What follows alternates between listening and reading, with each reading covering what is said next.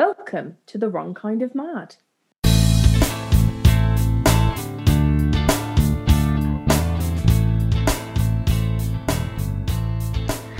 Hello, and uh, well, I, I've been listening back to some of the other podcasts, and I'm a bit worried that we're not starting off by telling people what we're doing. So, just as I'm editing it, I'm going to throw this in at the beginning.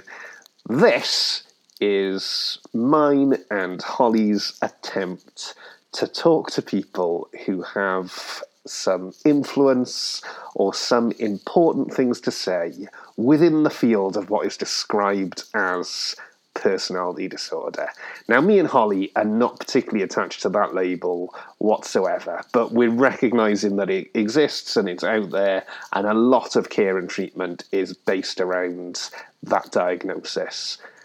But there are people, including us, who think that that diagnosis can be quite harmful to people.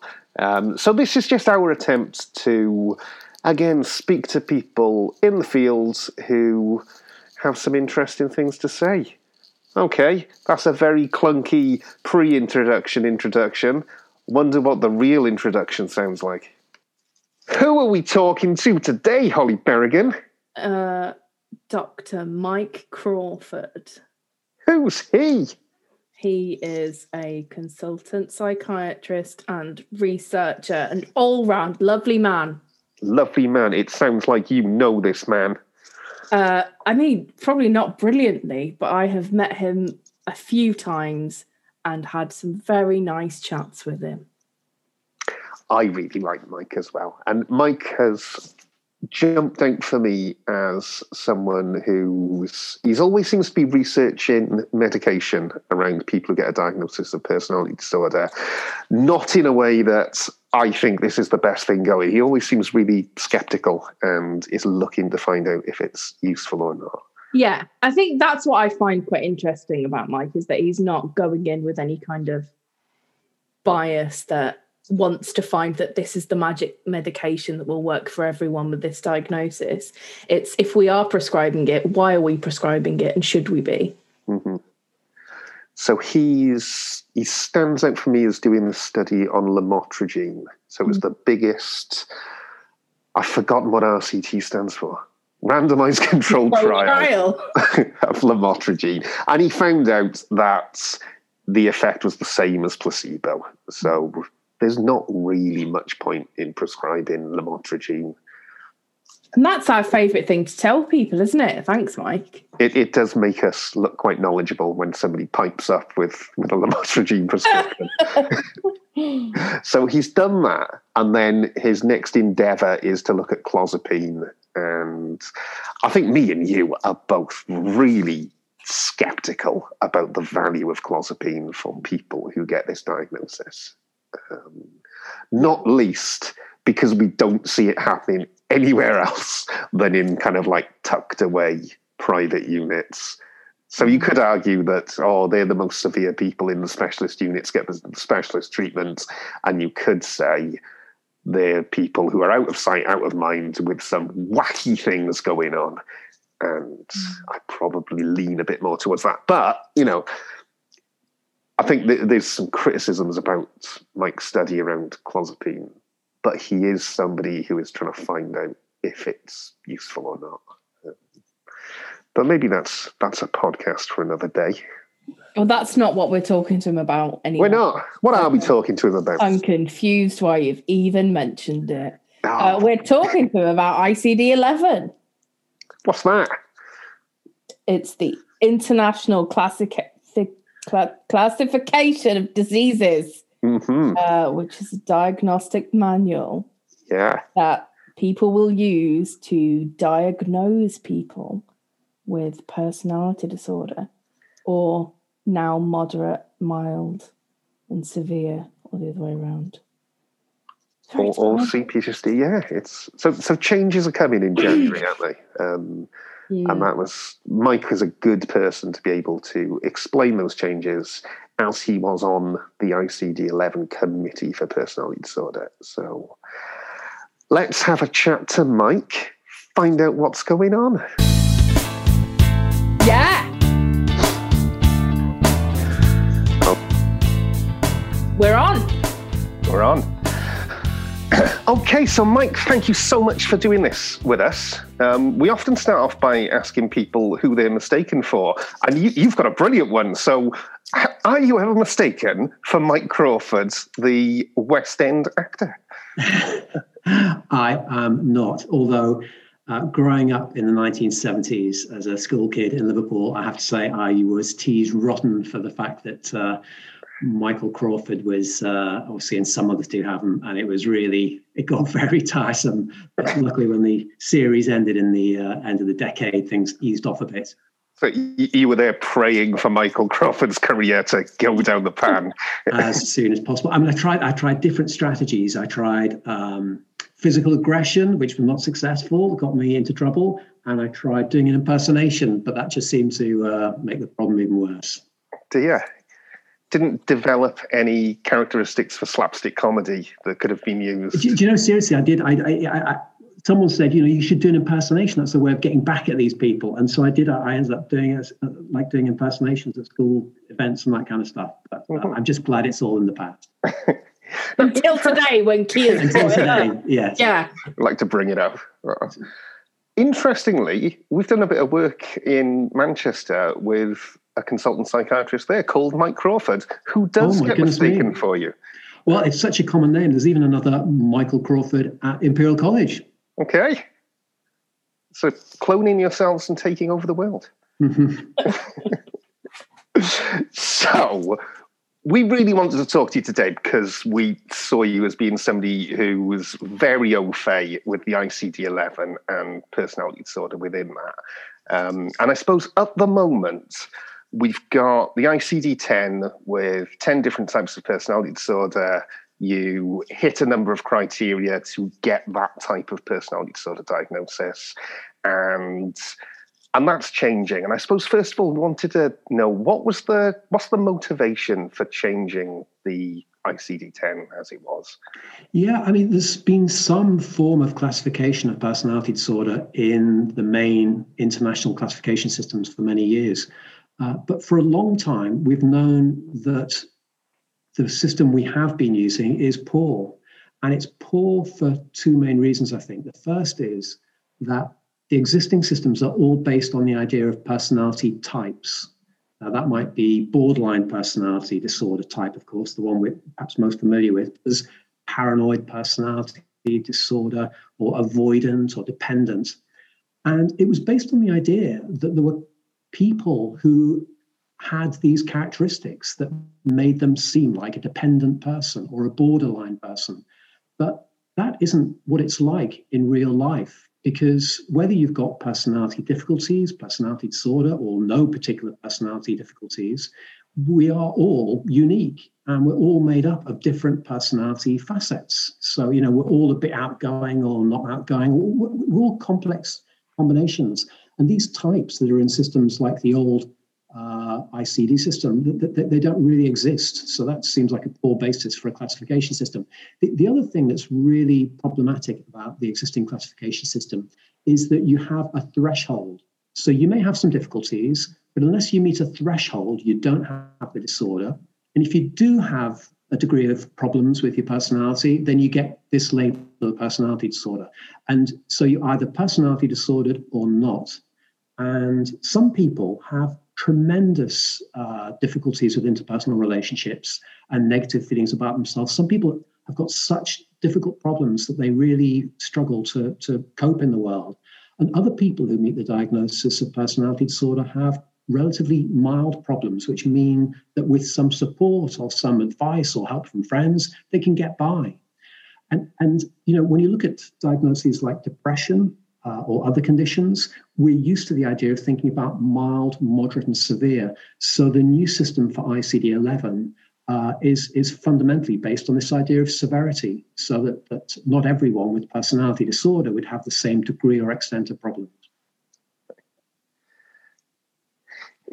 So that big long pause is because me and Holly talk over each other all the time. I'm really trying to make sure we share it out equitably. Um, do you want to go? No. No. So there was the idea of taking out all of the different types but borderline remained, and it seemed like there was some controversy about that. Can you can you help us understand what took borderline out and brought it back? Absolutely, there was controversy because uh, Peter Tyrer, who chaired the group, uh, and myself and colleagues on the group, uh, you know, felt that the these types, including borderline, really don't add up. You don't see you, you don't see people who meet classic borderline traits in mental health services without having other difficulties in relation to personality. So, um, so, so we were we were very keen to promote a system that was based on severity, and then looked at trait domains, which is something we might say something more about later. But um, um, so the committee made its recommendations to the uh, World Health Organization and they reviewed them. And what happened was that uh, many people, many researchers who were working in the field of personality disorder said, you can't get rid of borderline personality disorder because we've been using it for the last 20, 30, 40 years. And there's a whole range of research that's been developed and completed that looks at the etiology of borderline personality disorder and its treatment. We have an evidence base for the treatments that help people who meet the characteristics of borderline personality disorder. And they were very concerned that if we went to an entirely new system that didn't have borderline in it, this would prevent further progress in relation to the study of, of borderline personality disorder and its treatment. I, I, do have some sympathy with that argument because it is true. Because remembering, we're just using names here to describe complex phenomena. It's not like any of these things are real, they're just human constructs, ways of describing things to make things easier for people. And, and, and there is a, a good body of evidence about the factors that lead to the progression of uh, borderline personality disorder and interventions that, that help people with that, that condition. So, so, that was the reason why this borderline type remains in the in the ICD-11. And, and was it quite contentious? Was there, um, I don't know, were, were people falling out over it or yeah, I mean, I, I, was at meetings and conferences where people stood up and said, "You can't be doing this," or "You have to do it," and people people took kind of opposing sides. Um, having said that, I was never one of those people who was shouting very loudly because I think that finding a language that describes people's difficulties and helps them get support that they are looking for or they may need is really important. But I remind myself that these names, you know, they are not, we're not talking here about examples in other areas of medicine where you can do a blood test and find out if someone's got a a health condition. We're dealing with uncertainty and we're dealing with language and we're dealing with what matters to people, including people who use services. So, so some people get very focused on diagnoses, but for me, that's never been the key issue. So, at the moment, if you were somebody who's got a diagnosis of emotional unstable personality disorder, you in theory, would meet a, a set of criteria, and an EUPD would be your diagnosis. From January, what what will they notice being different? Well, I think people won't notice anything different uh, because you know there are two ways that we think about the names that we give to people's mental health difficulties. There's the conversations we have, and then there's the way that things are recorded. Now, we are required as clinicians to record diagnoses in electronic patient record systems. And that is important because, you know, at the moment, for instance, through the recording of eating problems, we're seeing that the number of young people with eating problems is increasing in the context of the pandemic. So, so having a record of the difficulties that people come to health services with is important, and that's one of the main aims of the ICD system to have a sensible, sensible plan for that. Um, but actually, a lot of people, and I'm sure Holly, you may have experience, others have experiences, will have had a lot of contact with services where there hasn't been a lot of discussion about diagnoses. So many people will continue to receive or not receive care from mental health services without there being much explicit conversation about a diagnosis. But you're right, from January, when clinicians are recording the diagnosis of the person that they're seeing, they will begin to use the ICD 11 system. So rather than giving the label emotionally unstable personality disorder, they'll be giving a label of mild, moderate, or severe personality disorder. And they'll still have that option of indicating borderline personality disorder if they choose to. Will services see this as an opportunity for kind of a mass discharge of people that they deem in that moment to be mild? Um, well, you know, we we both know, don't we, that um, many people who have got uh, interpersonal difficulties and negative feelings about themselves, who have these complex emotional health difficulties, get a poor response from services. Uh, many people look for more than they're offered, and I think that's that was true 10 years ago. I think it continues to be the case. Mm. I don't see the change to um, uh, ICD 11 having an impact on that. If anything, I'm more optimistic about it, which is that um, we, we need to think about the response we provide to people based on the on the severity, on the on how complex the problems are.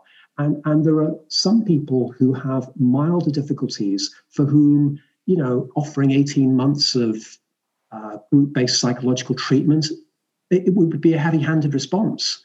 Uh, and there are other ways, I think, of helping and supporting people that don't involve those uh, interventions which which might be reserved for people who have got more severe problems. I mean, we might also mention medication, but um, there are many people who've got severe personality problems who take medication. But I've been trying hard to work with colleagues to reduce the use of medication in people who've got mild and moderate problems. And I hope that beginning to see these difficulties for the levels of severity that we, we, we recognize in patients, that will help us uh, target interventions in a, in a better way. So if people um, if people have a diagnosis of mild personality disorder um, and then reach a point of crisis, would their diagnosis shift along that kind of scale of severity? Or yeah, that's, it... a really, that's a really important point because um, because personality and its difficulties are not fixed. And whilst we tend to be the kind of people that we are throughout our lives, and you know, all three of us can attest to that, don't we? You know, we've all got our personality traits, and we don't lose them or develop new ones halfway through life. But the the extent to which our personalities affect our functioning may change according to the amount of stress we're under, life events we're experiencing. And so there will be patients who currently have a diagnosis of severe personality disorder who in five or 10 years might have a diagnosis of moderate or mild. And, and I think that's a really important principle to establish, which is that, you know, we don't change very much in terms of the people we are, but the degree of our personality related problems may change a lot depending on how old we are or on the social circumstances and stresses that we're experiencing.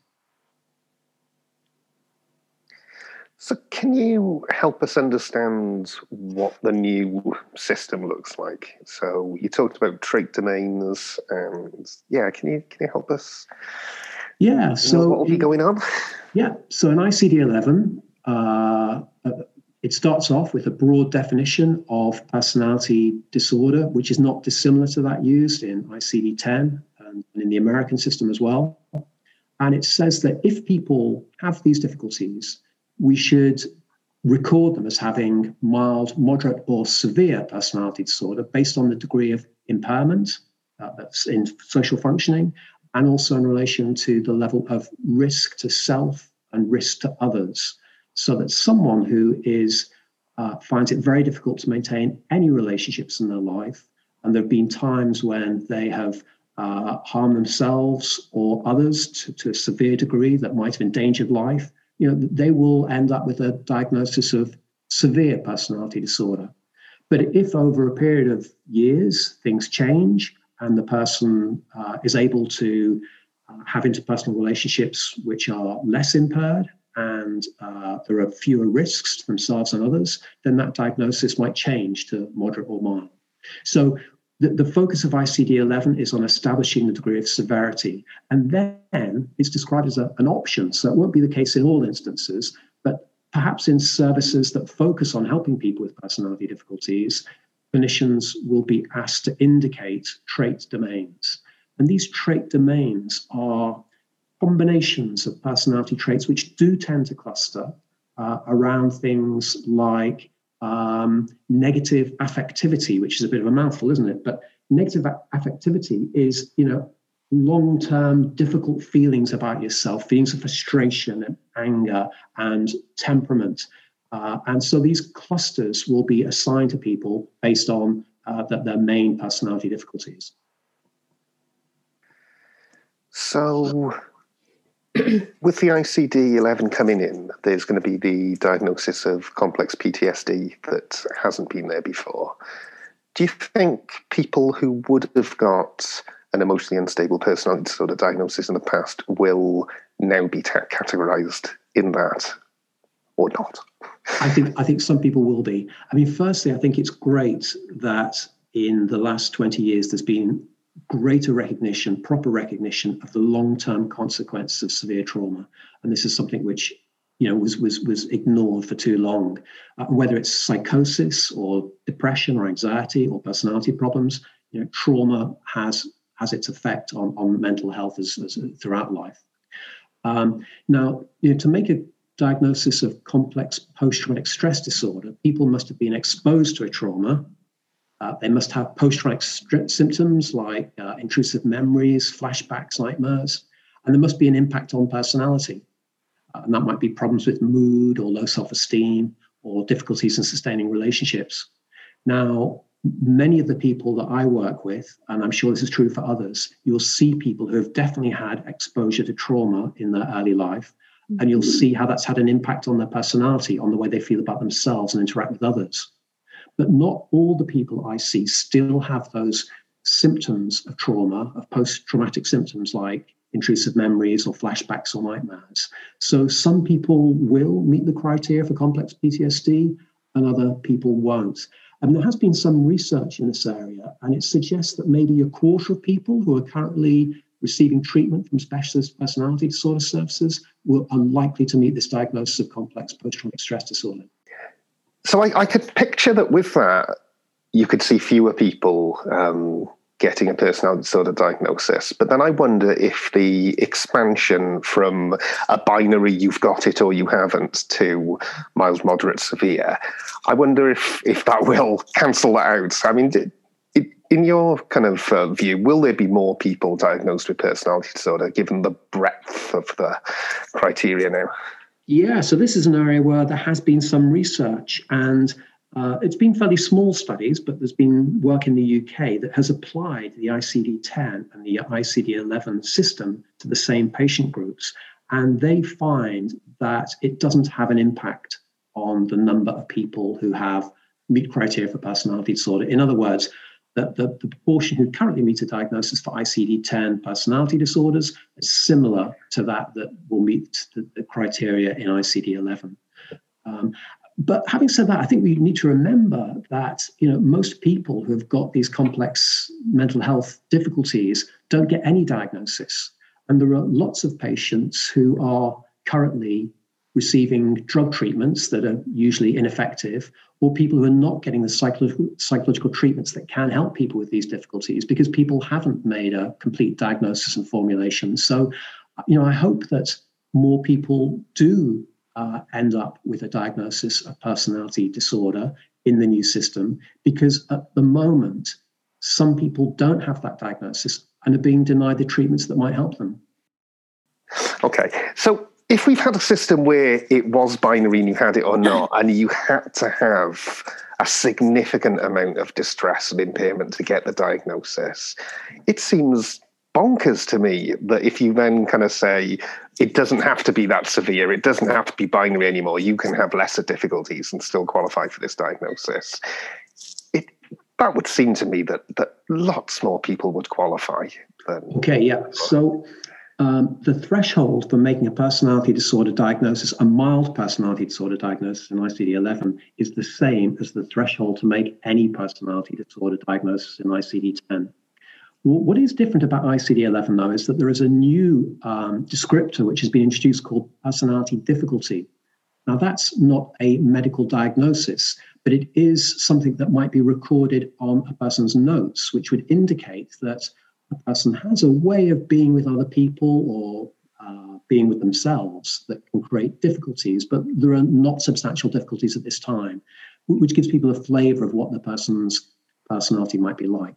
But, but to reiterate, the threshold for mild personality disorder in ICD 11 is the same as the threshold for any personality disorder in ICD 10. So no, I mean, I guess that that's to, to have the idea that mild sounds, oh, it's, it's not very important. But no, mild personality disorder is significant in which there is clear impairment in a person's ability to make and sustain relationships with others or has a way of reacting to themselves and being within themselves that, that, that makes it difficult for them to lead their lives in a, in a, in a healthy way. So a bit less that it expands to cover loads of people and a bit more we've never had a way of talking specifically about people who have very severe difficulties. Exactly, exactly. So ICD 11 is a way of uh, further describing the severity of people who had personality disorder according to the old diagnostic system, not a way of expanding the definition. So, given that a lot of people worry that a personality disorder diagnosis is a subjective judgment from clinicians who find them hard to help or perhaps even don't like them. Is, is there a risk that personality difficulties could be used in that fashion? Um, that would be my worry, I think, that it kind of gets tagged on and it illuminates something perhaps a bit more about the clinician relationship than about the person that the psychiatrist seeing. I mean, I, I think that uh, this, this, is a, a, problem for the mental health in general. That uh, you know that, that we are dealing with people's psychology, uh, their, their feelings about themselves, their reactions to others. And these things are dynamic, aren't they? Because a person can have a very difficult relationship with one person uh, and a very good relationship with another. So you can have a psychiatrist getting very frustrated, I can't work with this patient, and they see someone else and things go very well. But you know, the essence of personality disorder is that problems are widely distributed, they're, they're, they're, seen across relationships. So there must never be a situation in which an individual has a problem in a relationship with a clinician or another member of their family or something and ends up people talking about personality disorder. That's totally inappropriate. You know, personality is about our tendency within ourselves and our relationships to have patterns of interaction. So, you know, if you're scared of someone, that doesn't mean you've got personality disorder. It might mean that they're a scary person. You'd only think about personality disorder as a diagnosis if someone had a fear of all relationships or nearly all relationships. So, yeah, I mean, look, you know, sadly, psychiatry's got a bit of a history, hasn't it, of, of, of using labels in ways which are unhelpful for people. And there'll be plenty of opportunity to do that in the future. And we need to guard against that. But a proper assessment of personality I think, especially using the ICD 11 system, gives us the potential to have a more nuanced and a more appropriate way of thinking about people's difficulties.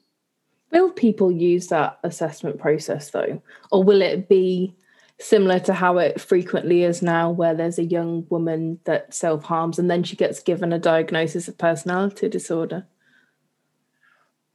Um, I, I, don't know what your experience is, but my experience where I work is that for for every incident like that, there are five or ten incidents where people have significant personality difficulties, patterns of uh, problems in relationships, negative feelings towards themselves that that aren't recognized, and that people don't have conversations about what it's like to struggle in your relationships with other people because and again we're not talking about individual relationships here are we? We're talking about all relationships in life a fear that people are going to reject you for instance you know not, not just in a relationship with someone who you have a problem with but but actually across your life always wondering if the people you're speaking to uh, care for you take you seriously or are going to dismiss you. Um, so I see far more examples where, where people are receiving help without due consideration for personality and the implications that have for treatment, rather than people getting kind of quick labels I suppose this echoes Holly's point a bit in that, you know, sometimes I think we see the diagnosis given out quite quickly, and I suppose what will what will motivate psychiatrists to start thinking about this in a different way? What will be the big push for something to change? Because, like you kind of said, you know, patients probably won't notice that much difference. and part of me thinks that I, I don't know if anything that different is going to happen, um, but will it? Um, I don't. ultimately, I, I, do, I don't believe that the difficulties in the system are around the names and the diagnosis. I believe the difficulties are in our capacity to provide support for people who've got significant uh, difficulties. And it's difficult to predict the next few years, isn't it? But it's impossible to think that it's going to be anything other than pressure on NHS resources as we cope with the effects of the pandemic and um, and the effects of long COVID and, uh, uh and the, the, the, pressure on, on physical healthcare services. Uh, but I think a lot of people have seen how when you've got services in place that are properly funded and staff who have made positive choices to work with people who struggle in their relationships with others, people can get good quality care. So I don't think the issues will be about the labeling. The issues will be about the availability of good quality care. Now, does ICD 11 make it easier or harder for people to get the kind of support that might benefit them? I'm, I, I think it has the capacity to make that easier. I'm going to have to edit this a lot. I'm going to have to edit this. I'm trying to speak and then you're breathing very loudly. It's very difficult to know. Okay, um, well, go.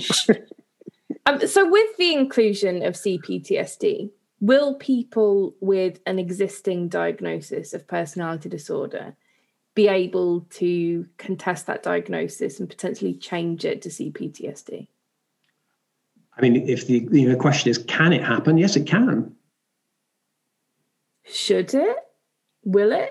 Well, I say, I think I've said already, I, I mean, I, I, can appreciate that if I had the problems which were consistent with this diagnosis of complex PTSD, I might prefer that diagnosis because I think it what it does is it reminds people that people don't have personality disorder for no good reason. You know, then again, people don't have depression for no good reason. They don't get schizophrenia for no good reason. You know, if really, if are we really at a stage where we have to remind people that that people have emotional health difficulties have them for reasons to do with relationships and experience and, and neglect, deprivation. Uh, you know, every mental health diagnosis should have something in it which says, you know, you don't just get this because you've decided you want it or just by chance. You know, all, all our lives are shaped by our experiences, aren't they? Mm-hmm. And, and I think complex PTSD is a reminder of that. But I don't know. Do people do people hear the label personality disorder and think, oh yeah, that people have chosen to do that. People have chosen to have you know difficult, chaotic relationships with others because it's you know really. I think people do work quite hard to erase people's histories, though, and I think that's when you get people kind of talking about typical PD, just behaviour, and I think you know to to cope with what's in front of them, people have to erase the reasons why people have ended up in services. Well, I mean, but but let's be frank. You know, if if someone has no trust in their relationships with others, and if someone feels that most people they speak to are going to try and reject them, then as we both know, helping people who experience those problems is not easy. And whatever diagnostic term we use, however, whatever language we use to describe people who really, I mean, I've had experiences of seeing someone for the first time and that person saying, I, you know, they, they had a lot of ideas about me, about the fact I was going to try and reject them at a time when I was trying to engage them in a psychological treatment. And early on in my career, I think, my goodness me, how, how can that be that someone have so many thoughts and feelings about me without having met me? Now, working in those relationships is challenging. And I don't think the challenge is primarily about the term that we use to describe those problems. And, and I think I'd agree. Um, but I think often personality disorder is the name that is put on those problems to locate all the difficulties in the one person. Because um, yeah. I think what you talk about is thinking, how can this person have so many ideas about me? Whereas I think a lot of people think, you know, I, I come to work to do good things and be helpful, and this person's telling me I'm hurting them, you know. And I think that's really hard for staff to cope with. And it's it's so much easier to locate all the blame in the person who is the problem. I mean,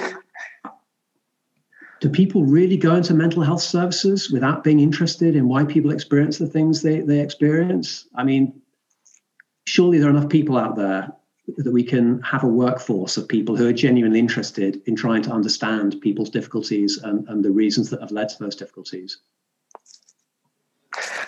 and, and, I think I'm I'm with you a lot. Um, And you know, and, and I think when when people have kind of said to me, you know, it's it's not like that out there. I then have to contrast that with kind of like going to a CMHT and people saying we don't work with those people, and we're all going on structured clinical management training, but none of us want to do it because none of us want to work with that group.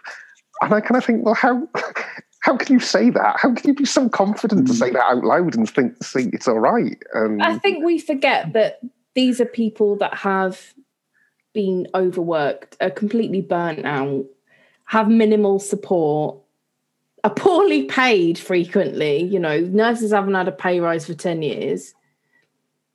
It makes sense that people get to the end of their tether quite quickly. Yeah, I mean, another experience I've had partly as a result of the pandemic is that I, have been working in a service, a crisis service for the first time rather than a specialist service for people with personality problems.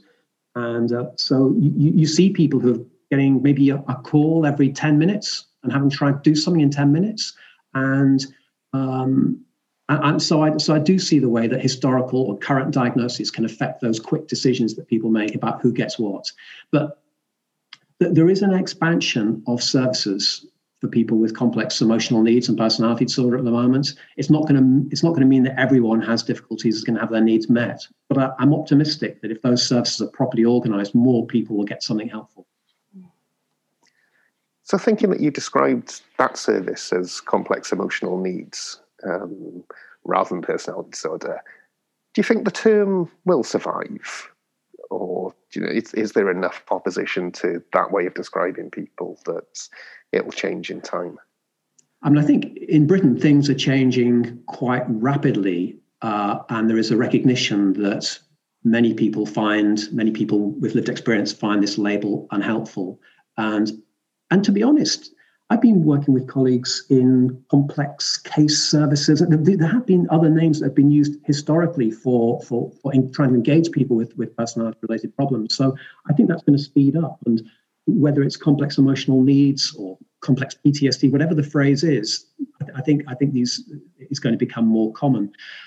But it does take us back to this fundamental point, doesn't it? That if we adapt, if we adopt a different language like complex emotional needs and the services and the reactions don't change, then we'll be in the same situation in a few years' time, won't we? Because people say, "Oh, I've got someone on the phone with complex emotional needs. You know, what we're going to do?" And, and yeah. people will quickly transfer some of those ideas based on frustrations about the availability of services and the approach that might be needed to help people with difficult problems. I think that's very much my fear with the idea of changing the, what we call something because it will just transfer to whatever the new thing is. The underlying problem doesn't go away, does it? No, that's right. I think for me, um, in areas where there's been lots of stigma, like the area kind of learning difficulties. I think once we've moved away from labeling the person, so more on imbecile, um, and started talking about the difficulties, that seems to have brought about a modicum of change, perhaps. um, and, and, I wonder if that might happen with personality disorder. Um, but yeah. It, it, I, no, I, don't I, think I, the name is the biggest problem. it's, it's not the biggest problem, but it would be great, wouldn't it, if in the next few years we did have this change in the way we describe services and people's difficulties, and that was combined with better services. It could be a it's not it's not a new start, but it's an, an, another attempt. When you look back at how things have developed over the last 20 or 30 years, I do think there have been some positive steps, and this might be another one. One of the pieces of work that you've spent a lot of time doing is looking at medication for people who get this diagnosis. And I'm always kind of really curious that if you look at the prescribing standards and the NICE guidelines, it's very clear about not using long term antipsychotics, that there isn't a medication for this diagnosis. And yet, the people me and Holly meet are rattling with, uh, with pills and potions. What, what, what's that disparity about?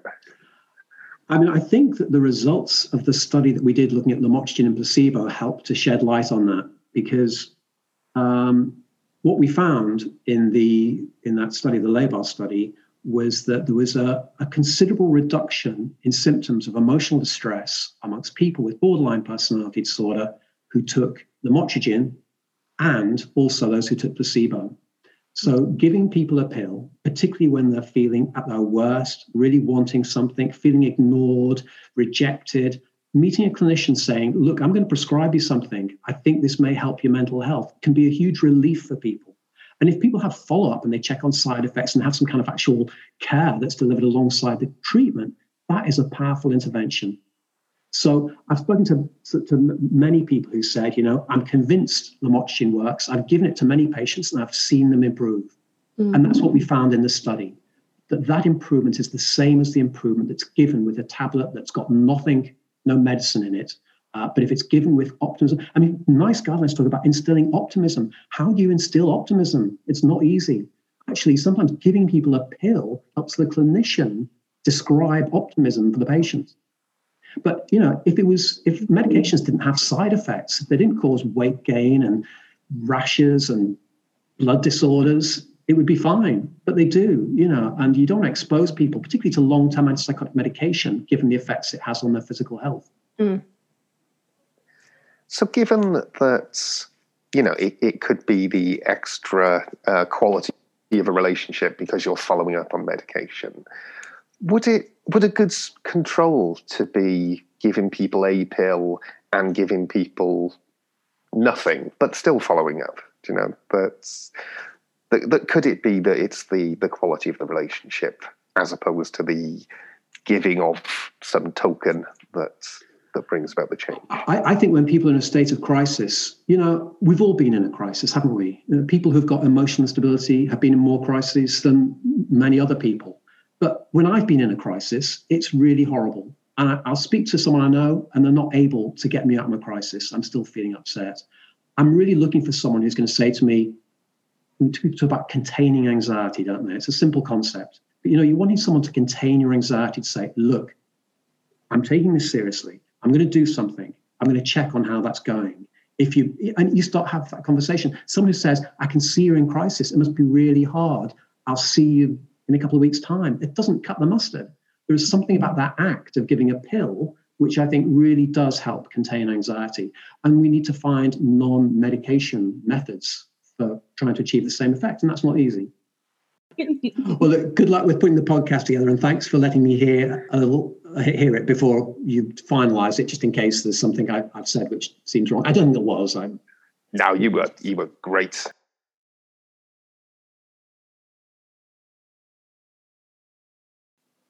Go.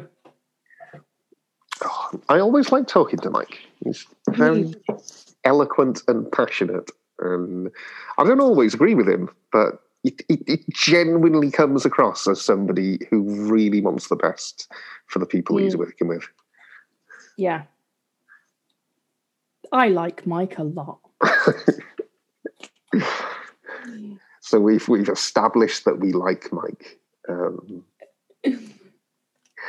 probably the thing that will jump out at me more than anything else is the idea that mild personality disorder is the same as personality disorder now. I think that message will get lost somewhere. That is my concern. Yeah. And I think, which is why I asked the question about is this going to be a mass discharge of people that we now deem to be mild? Mm. Because I think people don't want people with this diagnosis in services as it, as it is, you know, and if if they're now being considered as mild, well, you don't mm. you don't need any intervention. What are we doing yeah. for you? Nothing. You don't need a CPA. Goodbye.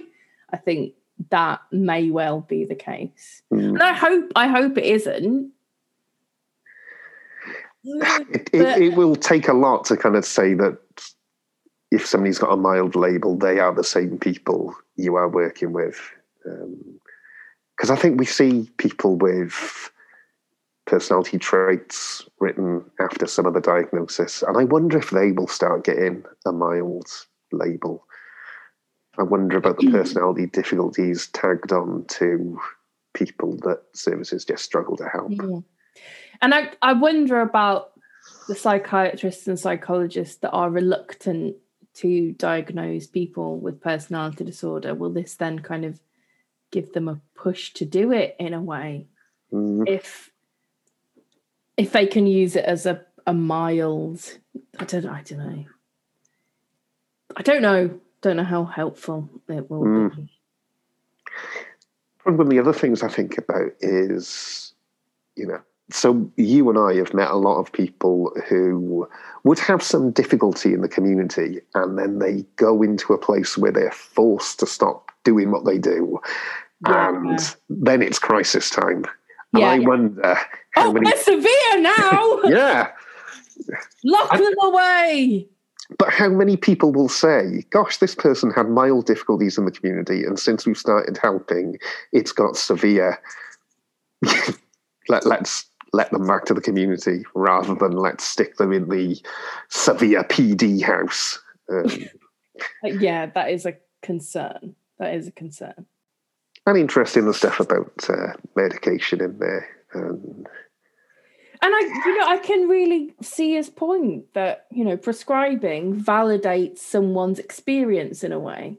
You've heard that something is terrible, and you have done something to intervene in some way, yeah. rather than oh, that that's that's a shame. Bye. but I wonder if you have to say that's a shame by. But and I also wonder about this tablet that I have got here. I know that it's no difference than a Smartie, but I'm going to give it to you, saying it will make a difference, knowing it won't. But you'll feel better. Well, I mean, you know, people generally don't just start handing out lamotrigine willy nilly because people are in crisis. There's usually a bit more thought to it than that. Mm. There's some eyebrows there. But I guess I'm thinking more along, you know, benzos and stuff. Mm. Have some quetiapine, help you sleep. But at least a benzodiazepine, I can imagine somebody can take that and feel a very instantaneous. I feel a bit calmer than I did 20 minutes ago. Um, whereas lamotrigine, do will you get that instantaneous thing? Is it a bit more about people spending time with you? And what would it be like to kind of say, right, I'm taking this seriously. We're going to meet up every fortnight for the next couple of weeks to make But sure. there isn't the availability for people to do that, though, is there? There isn't. There, are- there aren't the resources available. That's the difficulty. You know, if we think about what Joel Paris was saying about when people are in crisis, they should have access to day hospitals. Mhm. That's a helpful intervention. We don't have any anymore. Mm. Most of them have closed. Yeah. Or local to me, four year wait for DBT. Exactly. So what what are they supposed to do in that in that gap? Yeah. between actually being able to receive an intervention that might be helpful. It might not be helpful. Yeah. I don't think there's something about the pretense that knowing that it doesn't do anything beneficial other than the But you're you're talking specifically about lamotrigine rather than medication as a whole. But then, you know, what's the evidence base for the other medications as well? That's the how many people are taking long term antipsychotics against the guidance that's out there, popping on weight. Most Yeah. people with this diagnosis. Yeah. And it, it you know, let, let's be really emotive about it. It's okay to poison people for years on end, knowing that it doesn't have that much effect because they feel better knowing they're getting something. There's something wrong with that, isn't there? That's But then we are but then we're lumping everyone and everyone's physiology together into one homogenous group. And that Mm. isn't the way it works, is it? Some things do work for some people, whether that be a placebo effect or otherwise, we Mm. don't know. mm, But some people find a benefit. yeah. And I and I suppose it is that difference of let's try this and let's follow it up. And and, and I suppose I just think that that group of people are not as common as the ones who, you know, take this and I'll see you in six months. That's that's But the then I think the real the, real awful heavy duty polypharmacy happens in inpatient units. yeah. I think prescribing things in the community is a bit more measured. Mm. It doesn't have the same follow up though, does it? As as inpatient. Yeah, you say that it doesn't have the same follow up, but you have a ward round every week, Hmm. and then just more and more is being added. Like, but then for whose benefit? And that's probably a, an episode in itself.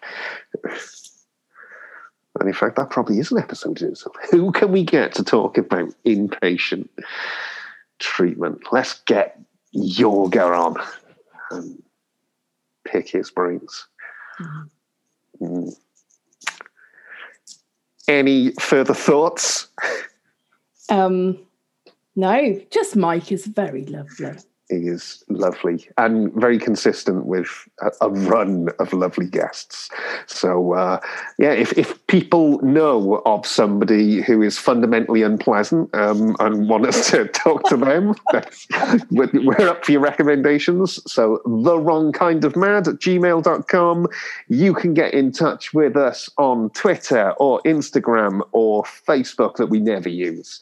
And tell us what you think. We'd appreciate it if you subscribe. We would really appreciate it if you share the episodes so other people can hear what's going on in this area. And yeah, if you want to tell us anything, we're really interested in your feedback. Take care, guys. Bye. Bye.